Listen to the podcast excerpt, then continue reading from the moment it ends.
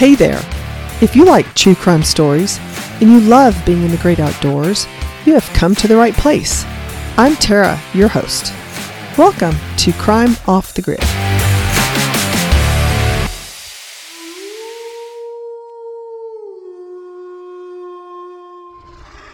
Welcome, everyone, to another episode of Crime Off the Grid. I'm Tara. I'm Nancy. and we're going to get right to our case today because, well, it's it's a lot. So, today we'll be discussing crimes dealing with sexual assault, domestic violence, and other violent behaviors, and this contains graphic content. Yeah, so listen with care.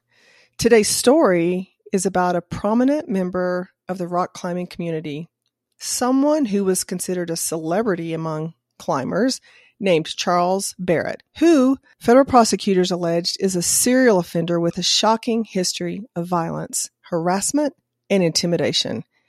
His recent trial, where he was charged with three counts of sexual assault that occurred in Yosemite National Park, revealed a troubling and violent past that highlighted the dangers he posed to women and the dangers women continue to face in the outdoors.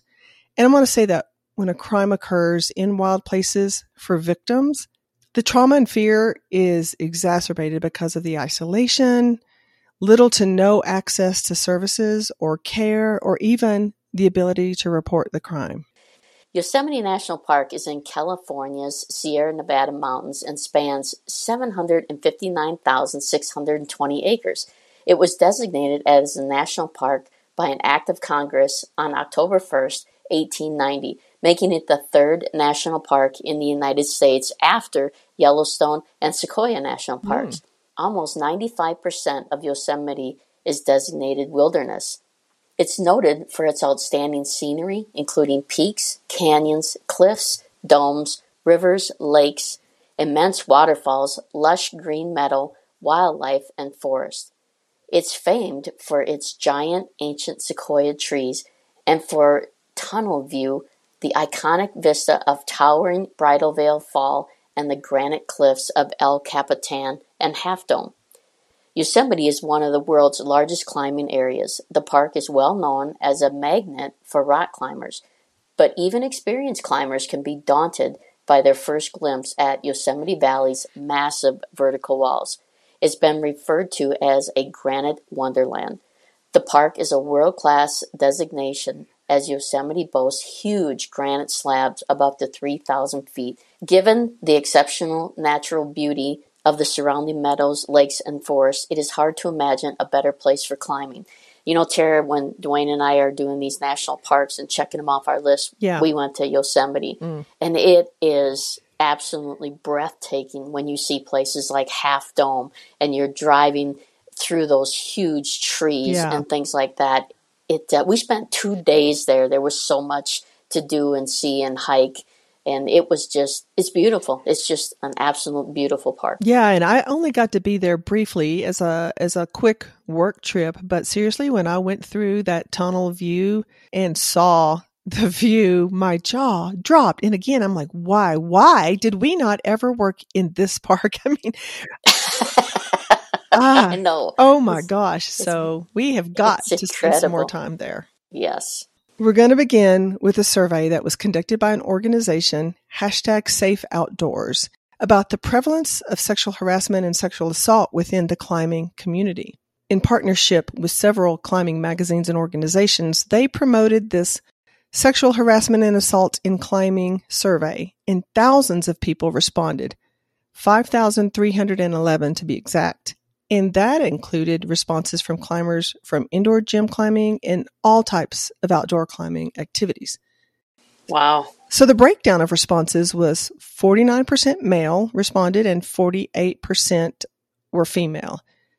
Safe Outside defined sexual harassment, sexual assault as first sexual harassment, unwelcome sexual advances, and other verbal or physical harassment of a sexual nature, including catcalls. And they defined in the survey sexual assault as non consensual physical contact or penetration, including groping and rape. And the survey was primarily a yes or no kind of answer required to the questions of have you ever experienced sexual harassment or sexual assault? And they got responses from countries all over the world. The results showed that 47% of women who responded said that they had experienced sexual assault and 16% of men also experienced sexual assault. I'm not reporting on the Wow. sexual harassment part of that. That's nearly half of all women who participate in climbing activities experience unwanted, forced touching, forced kissing, and including rape while engaging in a climbing activity. Wow, that's scary. 945 respondents provided additional personal information in like freeform comments. So a number of respondents described being raped while on expeditions and organized climbing trips. Several noted that others tried to enter their tent uninvited during climbing trips. Some assaults occurred while in their own home or overnight at the home of climbing friends, and some respondents reported being assaulted after declining the advances of other climbers. These assaults included non sexual physical attacks, sexual assaults, rape, and attempted rape. And many wrote of being followed and stalked. And it appeared to the analyst of the survey that, hey, maybe there's a serial assaulter that might be on the loose. Safe, out- No doubt. Safe Outside was able to connect several victims together who confirmed it was Charles Barrett who had assaulted them. So, following this, a victim actually reported to law enforcement. So, Charles Barrett met a young woman who court documents identify as KG and would become a subject of the current sexual assault case. Barrett asked KG, who is also a climber, to join him on a bouldering trip to Tuolumne Meadows in mid August of 2016. On the first night that they were together, prosecutors alleged that he suggested that they take a walk from the busy campground where they were staying to a dark, secluded meadow to watch a meteor shower. Hmm. So Barrett led KG to an isolated area where he laid out a blanket and then shoved her to the ground and began kissing her aggressively. Mm. KG told Barrett to stop and pushed him away. A struggle ensued during which KG's nose ring got ripped out of her nose. Eventually, Barrett pinned KG to the ground, put his hands around her neck, and began strangling Mm. her. KG couldn't breathe and thought she was going to Right. die. He then penetrated her from the front and also from behind without her consent Well, telling her, I, I can tell you like it rough. After the assault, Barrett led KG back to his cabin where he slept on top of her all night, preventing her from leaving. wow. Can you imagine how scared That to is so death scary. What's she supposed was? to do? Yeah. Yeah, exactly. The following day, KG went for a hike while Barrett was at work in the park. She later met up with him and the two hiked to a nearby waterfall. They sat on a rock near the water and Barrett began to kiss KG aggressively. Here we go again. As she I know, as she tried to move away from him, Barrett then digitally penetrated KG without her consent. I know this just Right. this is just awful. Yeah. Afterwards, they walked back to the park's employee housing area where Barrett assaulted KG a third time in the employee showers. KG cried and told Barrett to stop, but he pushed her up against the wall and penetrated her without her consent. During the assault, KG cried out in pain. Barrett then led KG back to his cabin, where he again slept on top of her through the night. The following morning, KG ate breakfast with Barrett and accompanied him on a hike before driving home. Now, on the way home, she called a friend and told her about the assaults. Not just one, but three. Wow. Yes. So in May of 2018, KG disclosed the assaults to an anonymous survey, prompting the survey administrator to contact her with another woman. So, Tara, this has got to be that Yeah. survey you're talking Safe about outside. where things seem, yeah, where they, you know, these sound really similar Yeah. to each other. So she got her in contact with this other person whose name is S, uh, initials are SF, who claimed that Barrett also had assaulted her. So KG formally reported the assaults to the Yosemite Park Dispatch on April 16th of 2020. She later explained to the investigators why she didn't attempt to run away or call for help. She later explained to investigators why she didn't attempt to run away or call for help. If she had, KG feared Barrett would have tried to kill her later. Barrett harassed and intimidated KG by sending her text messages designed to show her he was still aware of her location. Wow. And and this got this got so bad that in October of 2019, in part to distance herself from Barrett, KG moved to east central Kentucky to the Red River Gorge area, a popular climbing area inside the Daniel Boone National Forest. A few days after she arrived, she got a text from Barrett, who had apparently heard about the move and followed her. Wow. And he said, Hey, know we had a weird time and don't want any awkwardness. And then he wrote, Hope you're crushing. So he also went on to interfere with her ability to find employment there. So here she moves to Kentucky, trying to start over and get get this guy right. in her past. And Barrett also apparently interfered with KG's ability to find employment in her new location.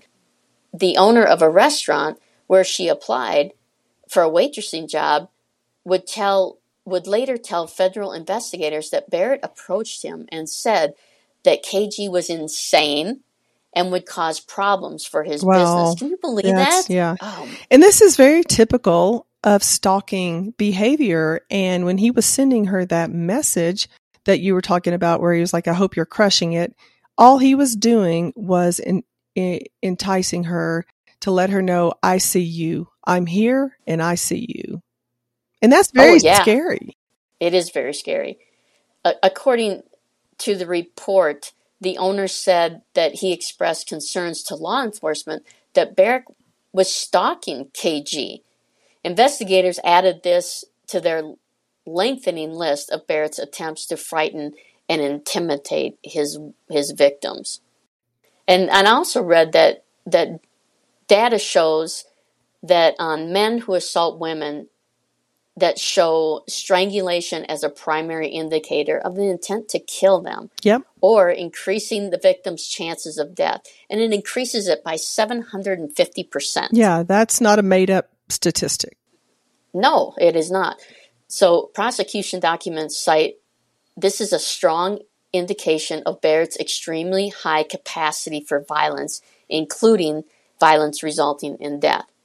Can I also add one fun fact to that one that you just threw out there on the statistic with strangulation?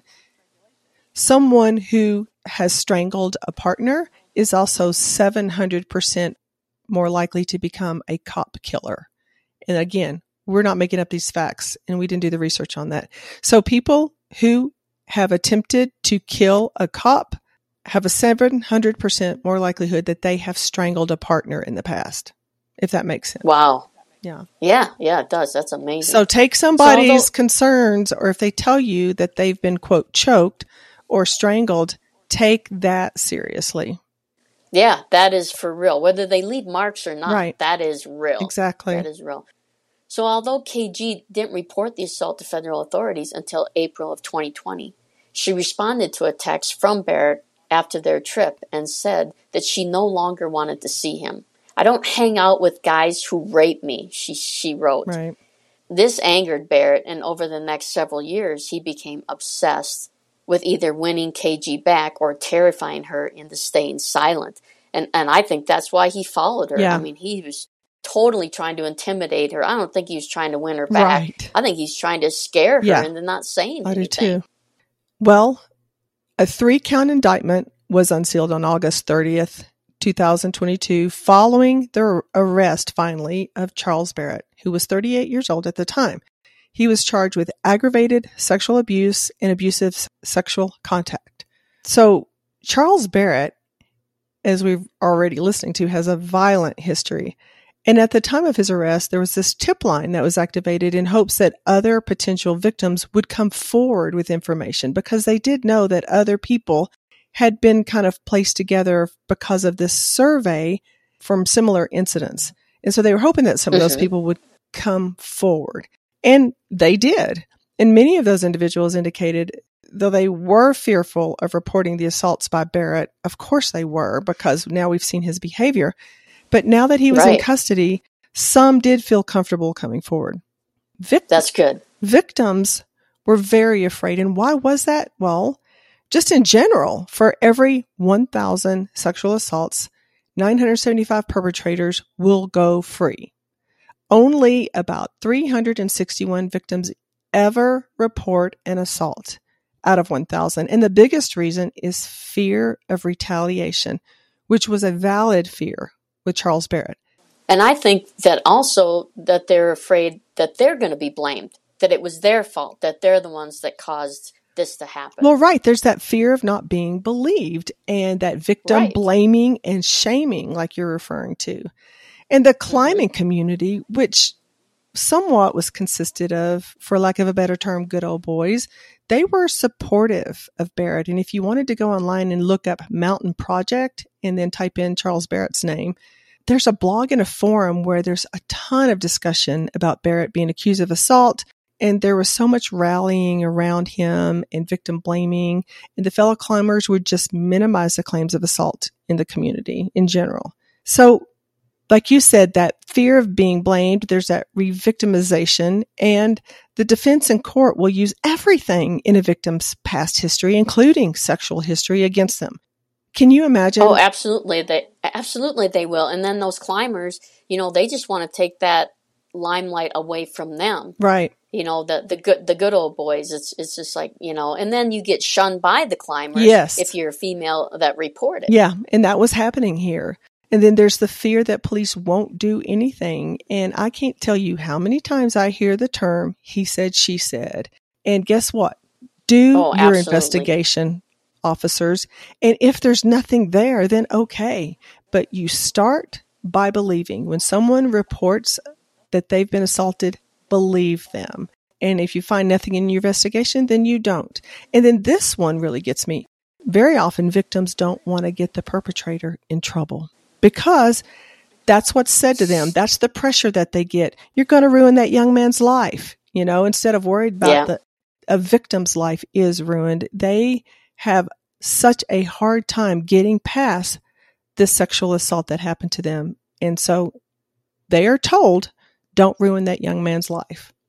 And and also when they don't report it and they think, "Oh, I'll just I'll just bury this." You can't do that. No. I mean, you know, it doesn't matter how many years go by, you still, that's still there. You just can't bury it or get rid of it. No, it's very, very hard. Very hard for a victim to do that.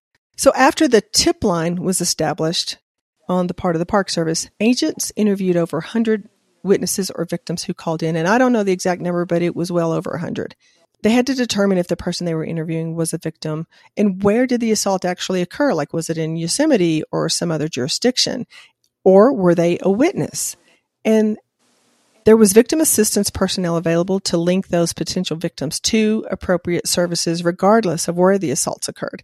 And by the way, assisting victims goes way beyond just giving them a phone number to a good rape crisis clinic. There are victims' rights laws, and in this case, federal victims' rights laws that had to be afforded to victims. During the investigation, victims have the right to services such as counseling and applying for crime victims compensation for out of pocket costs and assistance with safety planning. And they have a right to notice of the case developments and information as long as it does not interfere with the investigation. And they need help mm-hmm. with navigating the whole criminal justice process. And this was a very complicated case. Oh, it was a complicated yeah. case. And it just, it went on and on and on. Many states, many jurisdictions. Exactly. And in this case, once there were federal charges, the responsibilities of victim assistance continued with the United States Attorney's Office. So they have victim specialists in every U.S. Attorney's Office. And these victims needed so much support to continue the whole process, even to continue to participate in the criminal justice process. These victims, particularly the one that came forward in Yosemite, are very brave. Yeah, they are. So about Charles Barrett, as we said earlier, he was a celebrated member of the climbing community and he had written several guidebooks and was featured in many outdoor and climbing magazines. So he had this glowing profile in the July 26 issue of Climbing magazine just before his violent assault in Yosemite FKG. And there's no dispute that he was extremely talented. He became an expert at climbing very young, but it was reported that he had a serious alcohol and drug problem, which started at a very young age as well. With all of that, it was reported that he had serious mental health struggles. So there was a woman named Bonnie who started dating Barrett in 2005. And she said every day was Valentine's mm. Day. She would come home from work to find her driveway sprinkled with rose petals, wow. placed there by Barrett, an exceptionally, like you said, an exceptionally talented rock climber and boulderer based in Northern California. Love notes were hung from trees with messages like, keep going, beautiful girl. Wow. He put he put more notes inside Bonnie's cabin, which sat on a forested land near Truckee River. When the weather was right, Barrett would sometimes set up a romantic space on the porch with a table and chairs, candles, dinner for two, wow. and a mattress. He made CDs, you know, with mixed music on it. Oh, the old mixtape. the mixtape, that's right, the mixed CD with beautiful, written beautiful poems on stationery. And Barrett was 21 at that time, which was 12 years younger than Bonnie. She never thought of dating as an option because of their age difference. Mm. But then he started randomly showing up at her cabin, making his interest clear. He was attractive, tall, and dark, with broad shoulders and a big smile, and attentive in a way she'd never experienced. Better still, some of their best times together happened to be in her favorite place, which was the outdoors. Yeah. So at one point, Barrett turned aggressive and violent with Bonnie. One evening, he attacked her and he hit her in the head. She fell to the ground, and when she came to, he grabbed her dog and left her house. Wow. He went into the highway outside her home, grabbing the dog by the collar, and stood in the middle of a busy road. Cars were honking at him and swerving to not hit him or the dog. And Bonnie ran outside and yelled at Barrett to let her dog go. And he said, Oh, I hurt you. And uh, now I'm going to commit suicide. And so in the street, said, that was his. Yeah. With your dog? hit by a car, wow. apparently. Yeah. So Bonnie said she didn't care what he did, just let her dog go. So Barrett eventually let the dog go, and the dog ran into the woods next to Bonnie's house. She ran after the dog, and they stayed hunkered down behind some trees until she saw that Barrett drove away. She reported the assault the next day. Good for her. And later, Barrett was arrested. Good. So Barrett went to jail, and he was released in August of 2007. And he continued to harass Bonnie. So in October 2008, Barrett harmed her again in an attack that I'm going to describe in more detail. But he showed up unexpectedly at a popular California climbing area and beat Bonnie to the point of unconsciousness. Oh. And Tara, there were witnesses nearby that that saw this. Right. She reported the incident to law enforcement, who arrested Barrett six days later, and he was convicted of felony domestic violence and sentenced to 180 days in the Inyo County Jail. Well, that's nothing. So I know. Bonnie hoped she would never hear from him again. So let me tell you about this attack. So, like I said, in October 2008, Bonnie had driven with her dog to do some bouldering in the buttermilks, and that was her favorite place to go bouldering. Oh. She was camping in her truck, and one evening she joined up with a group of climbers from Alabama who gathered around the campfire. It was a beautiful night, or at least until Barrett showed up with his friend Cock. So Barrett and Cock joined the group at the campfire. Bonnie tried to stay relaxed. Before long, Barrett started taunting her dog, the same wolf hybrid he dragged to the middle of the highway a few years earlier. He squeezed its snout and revealed its fangs. Jokingly, he said, Don't do this to a wolf. Ugh. And the dog and the dog growled. Yeah. So Bonnie repeatedly asked Barrett to stop, but he kept at it until the dog snapped at him, biting his pinky finger. So Barrett then started beating the dog, Wow. according to a witness statement given the next day to the police. The group went quiet. I can just imagine how uncomfortable that was for everybody involved. Bonnie says she grabbed her dog and walked towards her truck, planning to get the hell out of there. Barrett turned on his headlamp and followed her. So Cock remembers feeling confused. He thought that they were just working it out. Wow. That's what he Yeah. told authorities. He was down by her truck, and I guess she was trying to load up the dog, Barrett or Cock said. But all of a sudden, he heard this thud. Cock got up from his spot at the campfire to investigate. He saw that Bonnie was lying on the ground and that Barrett was standing over her, punching her in the Wow. head repeatedly. Cock rushed towards Bonnie as Barrett made his way back to the campfire, and Barrett said, Shit just got real. Wow.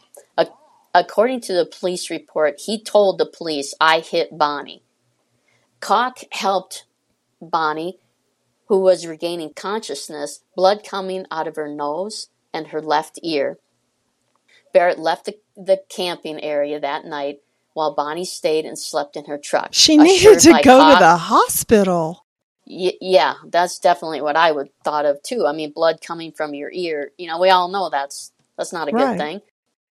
But members of the group told her they would keep her safe, and the group the next day drove to Bishop to give their statements to police.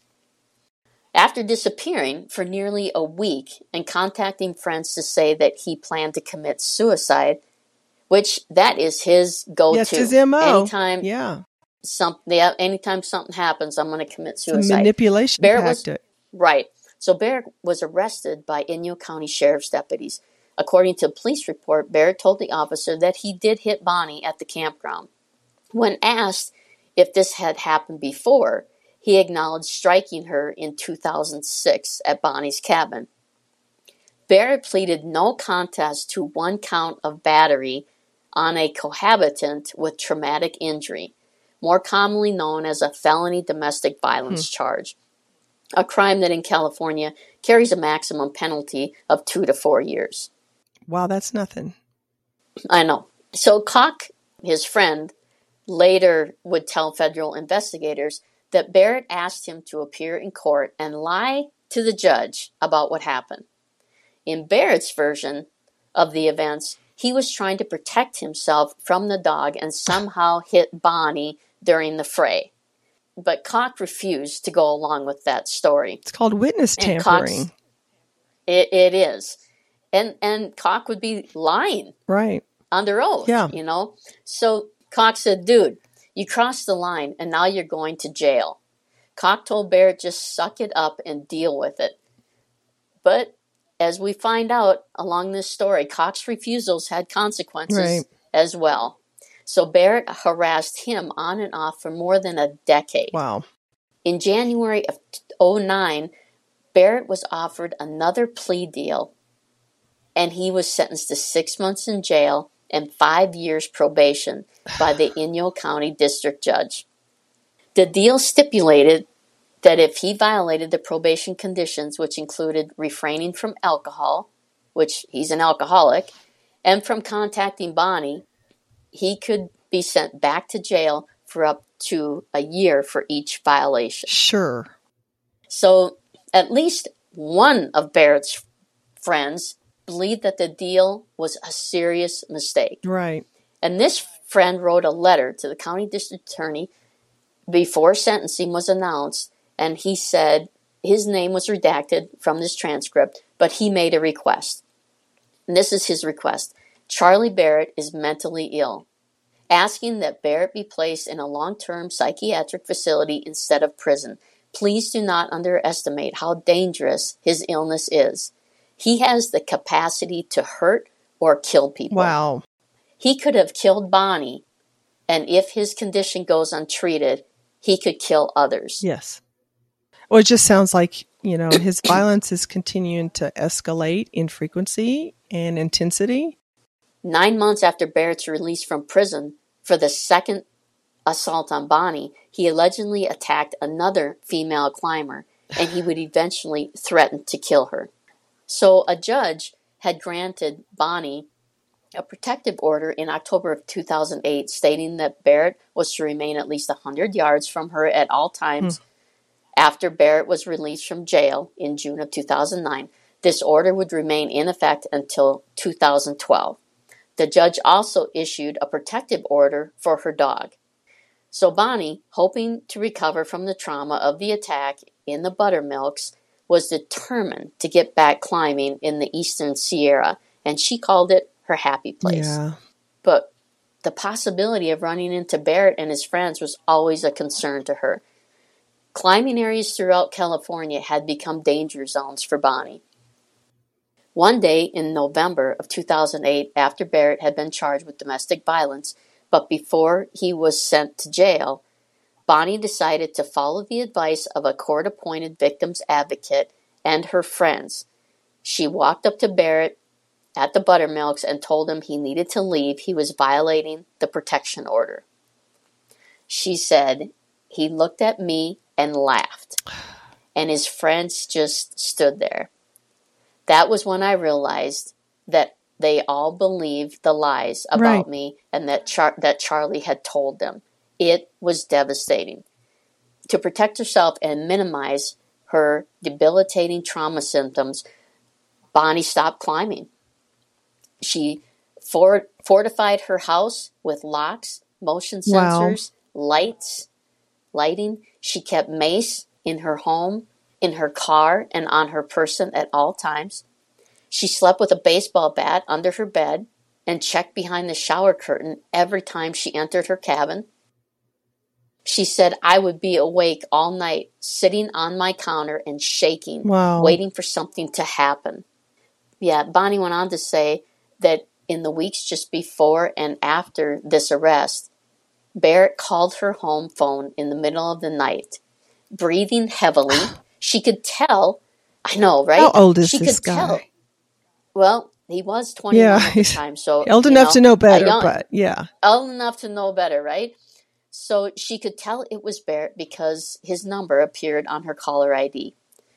The drinking and the phone calls were both probation violations, according to the plea right. deal Barrett signed in 2009. Yep.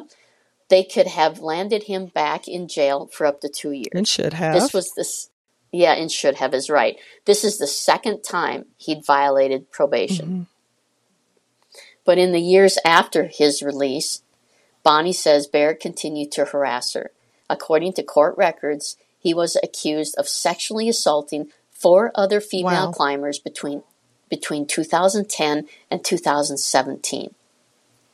Federal investigators said there could be many more victims who've stayed silent. Yes. Records also show that during that period, a 14 year 14 year period starting in 2008, at least nine criminal protective orders or restraining orders were obtained against Barrett by four women who also said they feared for their lives. Well, back to the the case in Yosemite where he had the three charges. They had a detention hearing for him, you know, whether or not he gets out on bail, and he was mm-hmm. denied bail because he was basically transient, living out of his vehicle. He had that history of stalking and terrorizing victims, and he had those protection orders, nine protection orders, and the four women that you're referring to, he violated the protection orders on those. So some court restrictions upon release were not going to keep these victims safe from Charles Barrett. Oh, not at all. So let's go back a few years prior to the sexual assault allegations or the abuse allegations from Bonnie. Yosemite Rangers arrested Barrett for DUI and other charges in 2004. Following mm-hmm. that arrest, Barrett threatened the Rangers that arrested him and he slit the tires on a personal vehicle of a Ranger and made serious threats. Barrett was concerned about going to jail apparently after doing so. So he, he calls the ranger personally on the phone and admitted that he's the one that slit the tires. Yes, I slit the tires. And he offered to pay for the tires and pay the fines that he would owe in, um, from doing this. But he sim- he did not want to go to jail. And by the way, he left a voicemail on the ranger's phone. So, you know, that with the heavy breathing you were just talking about, he's not the smartest criminal. I'll say that.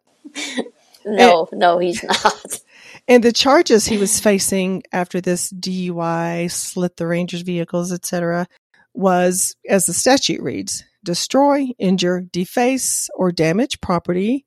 That was count one. Count 2 mm-hmm. forcibly assault, resist, oppose, impede, or interfere with an officer or employee while engaged in his official duties. Count three, knowingly engage in a conduct and thereby causing bodily injury or damage the tangible property of another. So basically, he was facing charges of witness tampering and retaliation and vandalism. So mm-hmm. definitely some felony charges here. I didn't see where he was even charged with a DUI though. I didn't see that either. Yeah, it's not in, in any of the court documents relating to that specific arrest. Barrett entered a plea agreement and pled guilty to just the misdemeanor, which was vandalism, but he still went to jail only for about six months though, and he was banned from Yosemite for three years. And so that's kind of typical of what happens. You know, we, all of the charges that we could put on somebody or file against someone, a lot of times the assistant U.S. attorney will go, okay, well, let's do a plea here. But I'm very disappointed that he didn't plead to one of the felonies and didn't get at least a felony count with the witness tampering and retaliation, but only for the vandalism. Even though even though he was banned for three years from Yosemite National Park. And that doesn't mm-hmm. sound like much of a punishment to me. But I think for him, in this situation where his livelihood basically, it was so important to be climbing in in Yosemite, mm-hmm. and he mm-hmm. was banned from that for three years. So that was at least one good thing. So yeah, that is frustrating when they do reduce a lot of things just to I don't know, make it go away just to get the plea. yeah, the process quicker. Exactly. Yeah. yeah. So later, kind of fast forward, when he was accused of these sexual assaults, he used his previous run-ins with rangers in Yosemite to say, "See, they're just out to get him," and he was playing the victim, which also was his mo. And he had mm-hmm. friends that believed his claim of victimization. So again, back to blaming the real victim and shaming the real victim. They're believing this manipulator. Yeah, and he must have been very convincing because I read where some people also said that. Yeah. Okay, so November 2017. So Barrett moved in with a friend who lived in Las Vegas. His friend bought a house and he was getting ready to close on it. And Barrett asked if he could rent a space there. And the guy let him do it. He said he knew he had a checkered past, but Barrett seemed like such a nice guy.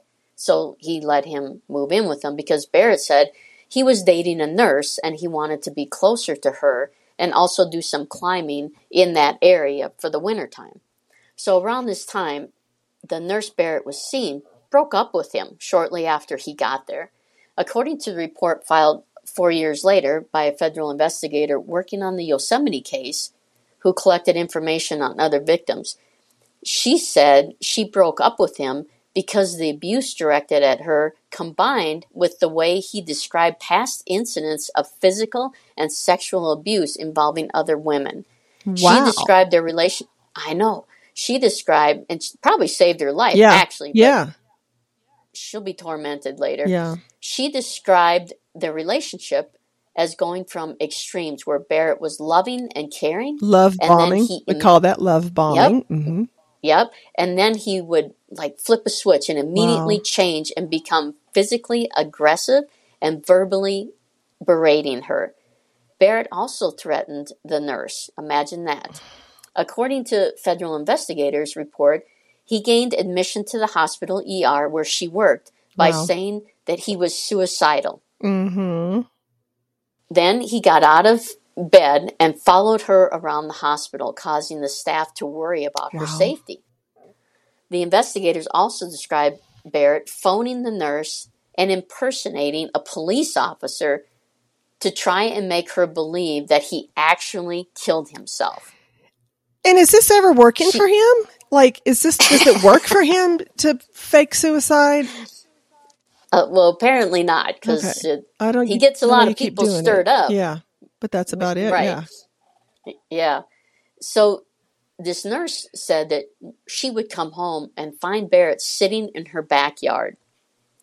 She feared to leave her home because he parked out in front of her house or down the street. Wow. He would follow her if she left the house. So the nurse obtained a restraining order in June of 2018 saying that she was terrified of Barrett, that he was going to kill her. In this instance, the police apparently couldn't locate Barrett and the order was never served. Wow. That's scary. Uh, that is just got yeah. scary. So you look at, you know, he moved there in 2017 and she doesn't get a restraining order till June of 18. So all those months that he was tormenting her and, you know, just terrorizing right. her. Right. Well, when you're a victim of stalking, like in several of these cases, you know, he adds stalking to the mix, the mm-hmm. burden is always on the victim to try to figure out how to stay safe, how, you know, the burden's on the victim to move. The burden is on the victim to buy and purchase locks and, you know, figure out how to keep yourself safe. But you're, you're right. Does they have to spend all this money to fortify their house? Yeah. So that they feel safe yeah. or somewhat safe mm-hmm. in their own home. Yeah. Or like so, Kate you know, that, moving all the way to, to Kentucky, the burden is on the victim to completely relocate, completely give up everything you love to do because of this person terrorizing you. Right. Threatening you. Yeah. On a day on a daily yeah. basis most often. You know, and the and the tactics of threats that he used, he was accused of things like death threats, physical and online stalking, you know, threatening to sue people if they report that he raped them. Wow. He broke in. He broke into residences. Um, the annoying calls from burner phones because you know everybody's blocking him, so now he's got to find a new way wow. to call them. He he was trolling them on Instagram. He would make up false Instagram accounts and just talk bad about them. And and he did that to his friend Cock. That and Cock knew it was him, but there were several made up Instagrams and saying different things about him and he knew that it was Barrett that was doing yeah. this to him. So, spreading lies to get people fired from their jobs, impersonating a police officer, like we just discussed. And he would also manipulate with these suicidal yeah. threats wow. that people would, would buy into. And you know, Tara, even when he was in jail, he would do threats from there. Uh. So, there was a call that he made to a friend in October of 2022 when he was in jail, and they discussed what action Barrett should take against an alleged victim because they reported him. This is a recorded phone yeah, call duh. from jail. Ain't that, that smart? Like we said, this. ain't that smart? I know, I know. And Barrett said, "Oh, something will happen. That's for sure, in the courts or not." And Barrett said, according to the transcript of this phone call, recorded phone call, if I don't get out of here, I got people that I made contact with because they fucking put me here with murderers. Wow. And again, all recorded. Yeah. That that he did this. Witness tampering, retaliation. Mm-hmm. Yeah, er- everything. So there were other victims, you know, that came forward and agreed to mm-hmm. testify in the court, even though their assaults happened outside the federal jurisdiction of Yosemite, they were permitted to testify under what's called the Federal Rule of Evidence 413, which is titled Similar Crimes in Sexual Assault Cases. And Rule 413A says, in a criminal case in which a defendant is accused of a sexual assault, the court may admit evidence that the defendant committed any other sexual assault, and the evidence may be considered on any matter to which it's relevant. And I'd say these were relevant. So, uh, a victim named, or her initials are JV. So JV and Barrett uh, matched on Tinder in Bend, Oregon in t- 2015. So after meeting at a climbing gym, the two of them returned to the group home where JV was staying. At the home, Barrett became too drunk to drive, so JV allowed him to sleep in her room, telling him, You can sleep in my room, but no sex. Quote. And once in the bedroom, they did begin kissing each other consensually. But when Barrett began to take off his clothes, I'm sorry, again, we said this was graphic. JV pushed him away, saying no. Barrett then held her down, strangling her again to the point that she feared for her life, very similar to KG, and penetrated her. Yeah. So the following day, Barrett goes on a walk with JV and tells her, I know I raped you, quote, and she felt bad for Barrett and allowed him to stay with her for an unspecified amount of time, during which she did have consensual sex with him. And let me just say, this is not unusual. Sometimes this happens, and there's reasons why this may happen where a, originally you say no, you are sexually assaulted, and then another time you do provide consent. And there's a lot of reasons for that. That doesn't mean that the initial incident was not real and was not a crime. And then there was correct, and and there was another allegation of a person whose initials are EB. So they met at a climbing gym in September of 2016, after which they began a romantic relationship that involved consensual sex. And EB ended the relationship in December of 2016 because, and now if you're looking at the time, this is after KG's incident. So mm-hmm. her incident was August 2016. This person, EB, apologized for all these initials, you know, trying to keep it straight. They started this relationship in September. It ended in December because of Barrett's quote, emotional instability. But after the breakup, Barrett repeatedly called her and threatened to commit suicide again.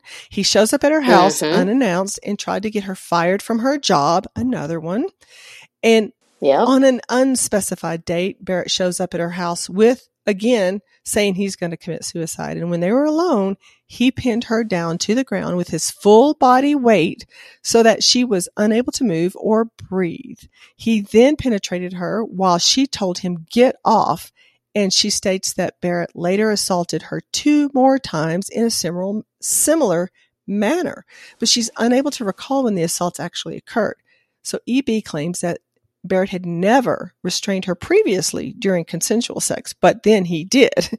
So after the first assault, so it's a little probably confusing for her to her. Um, right. You know, right. It, it was consensual until it got violent.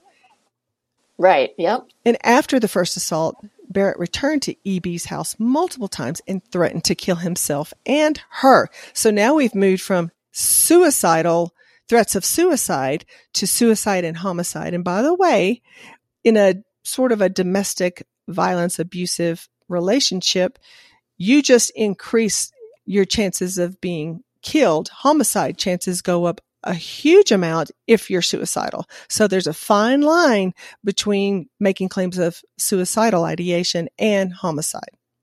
At one point, law enforcement served Barrett with an emergency protective order and Barrett told EB that if she pursued charges against him, he would ruin her life and quote, do unspeakable things to her. So eventually he pleads nolo contende, contender, nolo contendo. How's that pronounced? He pleads contendere. He pleads no contest to there you go misdemeanor trespassing based on this oh, conduct. Oh man! And you know, like we said before, there's a lot of reasons why people don't come forward with these allegations of assault because it is an it is extremely difficult to go through the court system with saying all of these things in front of jury of strangers and defense attorneys and prosecutors and the judge. So if this is what it would take to get him guilty of something, this is what a lot of victims do. But then research on Barrett's legal history, this is what I found fascinating, is how often he'd been offered deals. Yes. I mean, and several attorneys were consulted and people with years of experience litigating these kinds of charges that Barrett faced. They weren't surprised. They said that there's always pressure in criminal cases to reach a deal instead of going through a costly trial. Right. And and I'm like and just goes back to just what you said. You put yourself out, you've been through this traumatic situation, you put yourself out there to have this guy convicted of it and they end up pleading it down yeah. to trespassing yeah. or some other small misdemeanor. Yeah. Well, in uh, federal cases, in these these prior to the Yosemite, uh, uh, the witnesses to the Yosemite case weren't federal, but in federal cases, um, the U.S. attorney or assistant U.S. attorney must, by law, confer with the victim. That doesn't mean the the prosecutor has to do what the victim wants or what the victim says necessarily, but they do have a conference, and so sometimes these plea agreements, um, the victim should be included, and they usually. If this is where it goes, this is probably, they're probably okay with that because it spares them uh, some trauma for the time being. But when this guy's not in jail for very long, then the trauma is back and you can't, you have to be concerned for your safety for until he ever goes to jail again for something. But at least in this case, this guy's in and out of jail a lot. And you're always looking over your shoulder. You never right. know. You don't know what he's saying about you. You know, it's just, yeah, it's just a vicious circle. Yeah. So Bonnie and many other women had to change their daily routines you know, not going climbing, not leaving their house, putting deadbolts on the doors, yeah. cameras, lighting on the outside of their homes, going off social media, blocking phone calls, changing their numbers, relocating. Yeah. Bonnie slept with a baseball bat under her bed, checked behind her shower curtain every time yeah. she came home. After Barrett was arrested in August of 2022, Bonnie started climbing again Good. for the first time in more than a decade. Good. She she has not yet returned to the Buttermilks, a place that remains extremely triggering for her. Yeah. But she says she's working up to it. Good. She's going to try and return to that. And while she no longer sleeps with a baseball bat under her bed, she still checks behind the shower curtain. Yeah. And a large part of Bonnie's adult life has been consumed by trauma. But what worries her most is what Barrett has done to younger, more recent victims. Mm especially if there are some who are reluctant for whatever reason or the reasons you and I talked about to come forward. Right. And she said, I have three words for those women I believe you. Yes. So in January of 2024, Barrett was found guilty on the three counts of sexual assault. Sentencing will for him will be May 2024 and he could face up to a lifetime in prison. Hopefully. It is eerie how similar all of these instances were. And but for hashtag safe outside, this may never have happened. No one ha- would have put two and two together. And this guy would still probably be allowed to go on with his serial violent behavior. Oh yeah, that survey was absolutely amazing, and kudos to them because you know after four years of having that survey out, you know they actually had somebody that was convicted. Right. I wanted to point out that you know in this case, specifically the Yosemite case, which the incident occurred in 2016 and reporting didn't occur until 2020. In general, with sexual assault, it's so typical. Delayed reporting is normal. And Nobody deserves to be assaulted, period. But unfortunately, it's about risk mitigation and being proactive with your safety, you know, just like other activities you do, you know, and today we talk here about being out in wild places. You prepare for prevention of dangers that you might encounter. And just like telling somebody where you're going and taking a device like a Garmin or InReach in case you get lost or injured Here's some things mm-hmm. you should know about sexual assault in general and what to do if something happens to you. 60 to 70% of all sexual assaults are non stranger assaults, meaning someone that's known to them. We used to call it date rape, but that's not accurate. And nearly 70% of all sexual assaults involve drugs or alcohol. So keep your wits about you and pay attention to someone who appears to have too much and watch out for your friends. Seriously, check on each other, keep the buddy system. But what to do if you actually have been sexually assaulted, especially in a, in wild places? First off, you have to do whatever you have to do to keep safe. And it may be scream and fight back. It may be that it's more dangerous to fight back. You know, either way, do what's necessary for you to survive, whatever your instinct is telling you. So I'm not going to say you have to fight back. And if that means the next day you're forced to go on a hike with your perpetrator, hopefully you don't have to do that. But just to make things be as normal as possible so that maybe you're not assaulted again, then that's what you have to do. And just because you don't fight back or scream doesn't mean it wasn't sexual assault. Mm-hmm. Get out of the environment as soon as possible if you can. Tell someone you know as soon as possible. Can you get a ride or how far of a hike is it to get help? Don't stay in a dangerous situation just because you're worried about being polite. And if there's a chance of evidence or fluids on your body, get to a healthcare provider who can collect that evidence as soon as possible. That doesn't mean you have to report to law enforcement. That's what we call a blind report. You may change your mind in six months or two years about reporting the crime, but that evidence will actually be there. And the Violence Against Women Act ensures that you cannot be billed for a forensic exam or what we call rape kit of any sexual assault. And the Violence Against Women Act also ensures you get treatment to hopefully prevent STDs or STIs, do pregnancy testing, so you can actually get care and some assistance. You know, Tara, that's really good to know because if you do go to the hospital and they do run the test and you, you're not ready to report it, then, like you said, the evidence is there yeah. six months or yes. two years down the road. Yeah, exactly. Like most people are not able to report. It's very, very difficult. You just suffered a trauma. And the last thing you want to do is to tell some cop, male or female, it doesn't matter, the most vulnerable thing that has happened to you ever and in great detail. That's very, very hard to do. But get that evidence. Right. Get that evidence preserved. Seek a crisis counselor or a victim advocate. And there's so much evidence to support that engaging with victim services can get you the resources you need to be on your way to healing for the traumatic event. And a community based victim advocate has strict laws to ensure anything you tell them is confidential including talking to the police. They can't share with the police anything that you have told them. We hope that you do because we would like to have predators like Charles Barrett off the streets. But if you are just not able to at this time, you don't have to. Yeah, don't keep it inside. I mean, you got to tell somebody. Exactly. Keep any text messages you had, keep your social media, take screenshots, anything that can also be evidence that the assault took place. And that went a long way in this case to making sure Barrett was found guilty. So mm-hmm. you can go online and search RAINN, R A I N N, which stands for Rape, Abuse, and Incest National Network. And they can link you to resources in your area if this is happening to you or you know someone that this has happened to.